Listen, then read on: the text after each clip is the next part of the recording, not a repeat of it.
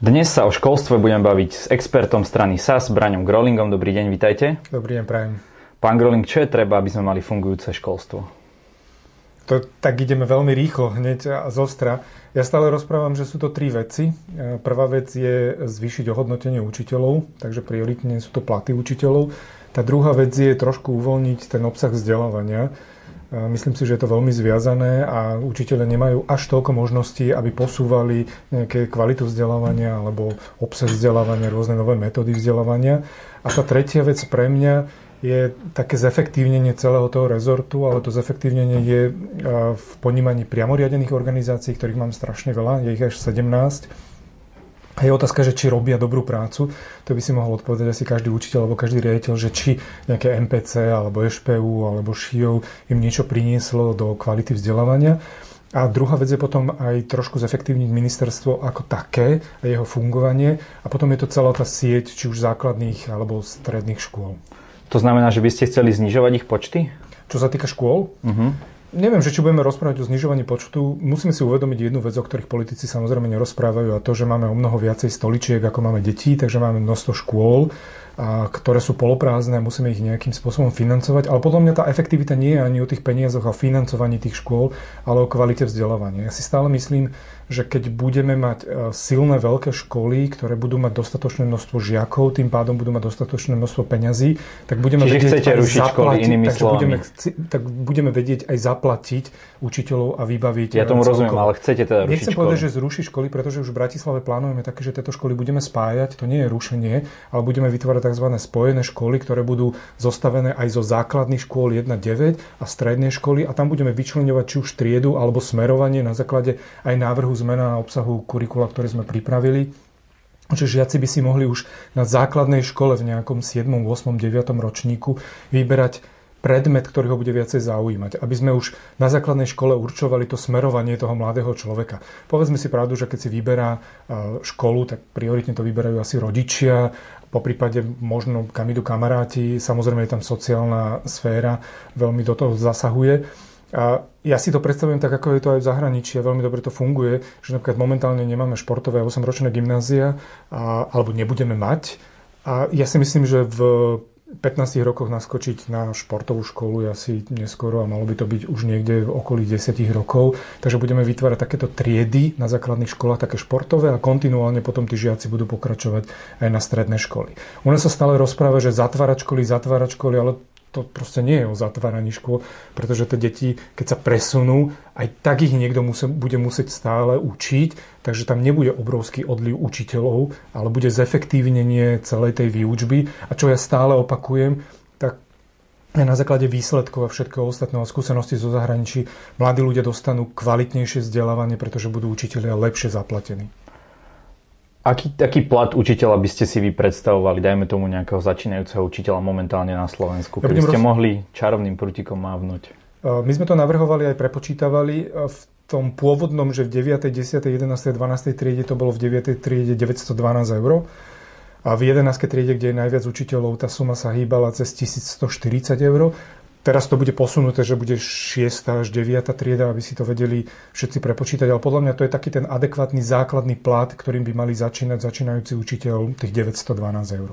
My sme to aj prepočítavali na balík peňazí a naozaj, keby sa zefektívnil celý rezort, priamoriadené organizácie a celý ten, celá tá sieť základných a stredných škôl, tak ten balík peniazy by tam bol dostatočne výrazný, aby sme mohli pristúpiť aj k niečomu takému, ako je navyšovanie a... financií. Samozrejme, že tam musí byť súhra aj s ministerstvom financií. Ako zas netvrdíme, že tento rezort dokáže nájsť taký balík peniazy, lebo tu budeme rozprávať niekde okolo 300 miliónov eur. Ako to vlastne vzniklo, že pod tým ministerstvom školstva je takéto množstvo organizácií? Kibono, to je dobrá otázka, to som nikdy nepatral niekde do minulosti. Ja si myslím, že tie organizácie tu boli e, nejakým spôsobom e, historicky dané.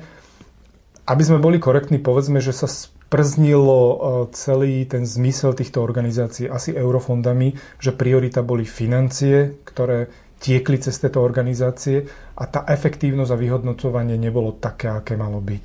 Povedzme si, že v rámci kreditového vzdelávania, kde prioritne bolo teda MPC, že kam to kreditové vzdelávanie sa posunulo, že akým spôsobom to funguje, že naozaj v konečnom dôsledku tým, že tie platy učiteľov sú nízke, tak sa snažili tými kreditmi si zvýšiť plat a nepozerali sme možno na to, že ako kvalitne ich pripravujeme alebo že čo im dávame v rámci tej výučby.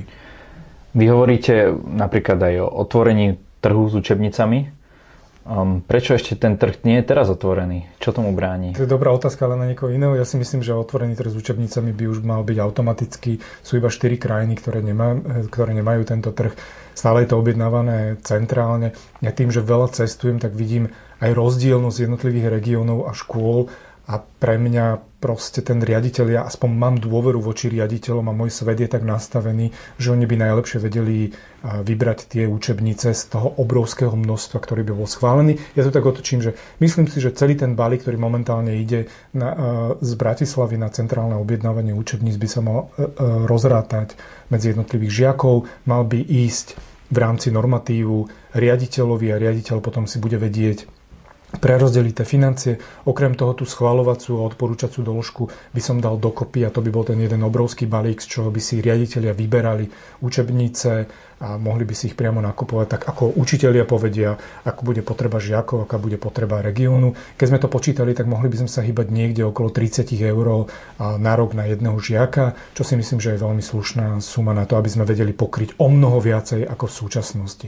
Povedzme pravdu, že keď cestujem, tak vidím aj celé učebne alebo zborovne plné učebníc a keď sa potom spýtam, že čo to je, tak povedia, že ani sme si neobjednali alebo že toto nechceme používať alebo to sa nám nepáči a to je úplný nezmysel. Nevidím dôvod, prečo niekto v Bratislave by mal rozhodovať o tom, čo budeme používať túto učebnicu, ktorá sa bude používať v Trebišove. To, to je pochopiteľné. Otázka je, že či to školstvo nepotrebuje prekopať tak celkovo, viete, keď si zoberieme tie predmety, ja neviem, fyzika, chémia a tak ďalej, či, ešte je to, či nám ešte dodajú tie vedomosti, ktoré vlastne my potrebujeme do toho života. Všetci rozprávame, že by sme mali zatriasť školstvom. Ja si myslím, že nejaké obrovské trasenie by nebolo treba. A ministerstvo má dostatočné množstvo kompetencií, aby posunulo slovenské školstvo ďalej bez toho, aby potrebovalo aj parlament. Veľmi veľa vecí vie ministerstvo urobiť na základe či už nariadenie vlády, kde sa to odsúhlasí, alebo na základe vyhlášok. Ja chápem, a toho je dôkaz aj napríklad, že teraz sa v Bratislavskej župe, e, v Bratislavskom samozprávnom kraji stal e, pán Droba županom. Ja, mňa oslovil, aby som bol poradca pre školstvo a s celým týmom, ktorým týmto ďakujem, tam robím naozaj veľké zmeny e, v rámci jedného roku. Dokázali sme vyriešiť platy, dokázali sme posunúť vzdelávanie Trošku utekáte od tej otázky. Ďalej. K tomu sa môžeme dostať. Ale aké, teda, aké vedomosti by mal mať napríklad žiak, ktorý by skončil základnú školu? Viete, my sa napríklad učíme matematiku, mm. ale ľudia často nemajú finančnú gramotnosť, čo je na Slovensku napríklad jedným z dôvodov vysokého počtu exekúcií. Viete, preto sa pýtam, že či to nie je dobré prekopať tak nejako celkovo neviem, že či celkovo, ale filozoficky by sme mali od toho memorovania upustiť a skôr ísť, nechcem povedať, že k zážitkovému V každom jednom predmete. V každom jednom predmete, alebo vo väčšine, tak samozrejme, že keď sa učíte matematiku, tak násobilku sa musíte naučiť, keď sa učíte cudzí jazyk, tak Hej, ale zase sa matematiky naučiť, si, pozrite si tie je... veci, čo sa učia a či ich vy niekedy využijete. Hej, ja som si pozeral testy na strednej školy a to sú veci, ktoré som od tej doby vôbec nepoužil. Ja skôr poviem, že ten konečný e, objem informácií, ktorý je, tak ten by mal byť daný, ale ten spôsob, ako sa k nemu dostaneme, tak to by naozaj malo byť nechané na učiteľa, pretože on pozná svoju triedu a svoj región a svojich žiakov. Ale mali by sme upustiť od toho prílišného memorovania a trochu sa posunúť k tomu, aby mladí ľudia boli pripravení reálne na život a vedeli tie informácie použiť. Ako to spraviť? Ja som bol e, teraz napríklad na školách aj tu v Trenčine a v rámci nejakej ekonomickej alebo finančnej gramotnosti sa veľa memorujú. Pre mňa by bolo priateľnejšie, že poďme urobiť projekt, že idete žiadať o úver a zoberete žiakov a idete reálne do banky, kde zažijú kontakt s tým pracovníkom, ktorý povie, že čo treba všetko vypracovať, oni to tam musia doniesť a reálne zahrajú. A to by v rámci aké, akého, akého predmetu by toto mal? Aj finančnej gramotnosti, ktorú sa učí cez ekonomiku alebo podobné iné mhm. predmety. A čo sa týka histórie alebo dejepisu, tak podľa mňa je o mnoho vystižnejšie pátrať po jednotlivých veciach, ktoré sa historicky udeli tu v okolí Trenčína a skúmať to, ísť do knižnice, naštudovať si jednotlivé príbehy a potom to odprezentovať svojim spolužiakom, že trochu tak uvoľniť celý ten systém a naozaj nebyť, že ideme sa učiť a tá hodina bude, že prvých 15 minút sa bude skúšať, potom budeme hovoriť nejakú látku, potom sa bude zapisovať a potom nám zazvoní. Ale toto sa aj deje, zase ako netvárme sa, že na celom Slovensku sa učí takto, e, Rigidne. takýmto spôsobom. Hej. Uh-huh. Sú naozaj školy, nechcem povedať, že alternatívne, ale také tie voľnejšie, ktoré prinášajú aj nové spôsoby. A podľa mňa to je správne, zase ako neurčujme, že chceme učiť iba liberálne akože majme vytvorené školy a ten rodič dostatočne zváži, čo je dobré pre svoje dieťa, pre jeho dieťa a vyberie si tú danú školu, ktorá mu bude najviac vyhovovať. Čo sa vám podarilo z tohto, čo hovoríte v tom Bratislavskom kraji? My sme v Bratislavskom kraji vyriešili v prvom rade platy učiteľov, lebo si myslím, vyriešili, pomohli e, samozrejme v tých medziach, pretože si myslím, že to je to najdôležitejšie, len dobre ohodnotený človek vie odvádzať dobrú prácu. Takže my sme k tým základným platom, ktoré sú tam vytvorili, ja tomu hovorím takú svetožiaru, že z tej praxe ja viem, že učiteľia robia veľmi veľa vecí nad rámec svojho úvesku. Takú tú mimo vyučovacú činnosť, to sme monitorovali niekoľko mesiacov, to sme vyhodnocili a momentálne ju preplácame. Preplácame ju až do výšky 100 tisíc eur mesačne, ktorá ide nad rámec tých základných platov učiteľom. To je ten strop. A na konci e, je také, že odchodné, lebo ja si myslím, že starší učiteľia mali by sme sa im veľmi úctivo poďakovať a finančne ich odmeniť tak tam pridávame platy, aby dostali za každých 10 rokov jeden plat e, ako odchodné a na druhej strane zasa mladým učiteľom preplácame, respektíve dávame 100 eur ako bonus k adaptačnému vzdelávaniu aj tomu staršiemu učiteľovi, ktorý ho vedie celým tým procesom a tým sa snažíme v rámci možností a kompetencií, čo zriadovateľ má, aby sme vyriešili platy.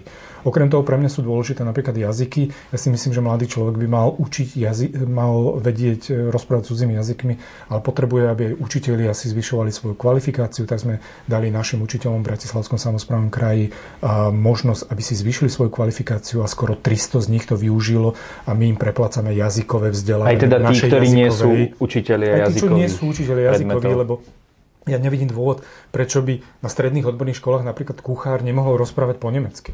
A na to potrebuje zasa aj učiteľa, ktorý bude vedieť po nemecky. Máme na to urobené učebnice. Ja keď cestujem, tak vidím kvantum učebníc, ktoré sa pripravili v rámci eurofondov a prečo by sa nemohli používať. A ďalšie opatrenia, ktoré sme na tej bratislavskej šupe robili, trvalo by to asi dlho, keby sme to tu išli vymenovať, ale ja si myslím, že keby, keď my to dokážeme v rámci našich kompetencií župných posúvať e, bratislavskej školy takýmto spôsobom, tak čo potom by sa dalo robiť na ministerstve? Keby ste raz na tom ministerstve boli, a čo by ste spravili ako prvé? To je veľmi hypotetická otázka. Keby... A Myslím si, že tá priorita by pre mňa boli platy učiteľov a ohodnotenie učiteľov. Tá druhá vec by bol otvorený trh s učebnicami, čo by naozaj výrazne pomohlo celej kvalite vzdelávania. A tretia vec by bola optimalizácia priamo riadených organizácií, lebo si myslím, že nie sú tak efektívne. Čiže to, o čom sme už hovorili, takže to, to by boli tie prvé mm. body. Nenapadne vás nič iné alebo niečo, čo za, za to, treba riešiť za to, obdobie, za to obdobie, ktoré tam je, tak si musíte vytýčiť iba nejaké priority, ktoré zvládnete. Samozrejme, že všetky tie ostatné veci, ktoré by sa vedeli riešiť aj ne, nezákonným spôsobom, ale spôsobom, na ktorý nebudete potrebovať parlament, tak to je automatické. Mohol by som ich veľa vymenovávať. V poriadku. Dneska som sa vás pýtal veľa otázok, ale možno, že niečo, čo v tomto rozhovore nezaznelo. Takže nech sa páči, máte možnosť to odkázať našim divákom do tejto kamery. Čo by ne, ja veľmi rád cestujem a budem veľmi rád, keď ma pozvete a verím, že sa mi podarí aj z časových hľadisk navštíviť každú jednu školu. Takže určite mi píšte, či už na môj Facebook alebo mail. Veľmi rád prídem, veľmi rád si vypočujem, pretože si myslím, že je dôležité, aby do Národnej rady prechádzali tie informácie a myšlienky, ktoré v prvom rade sú dôležité pre prax, pretože nemôže sa rozhodovať zo stromovej alebo z ministerstva o tom, čo bude používať a robiť 80 tisíc učiteľov a viac ako 700 tisíc mladých ľudí. Ďakujeme za rozhovor a držíme vám palce. Ďakujem.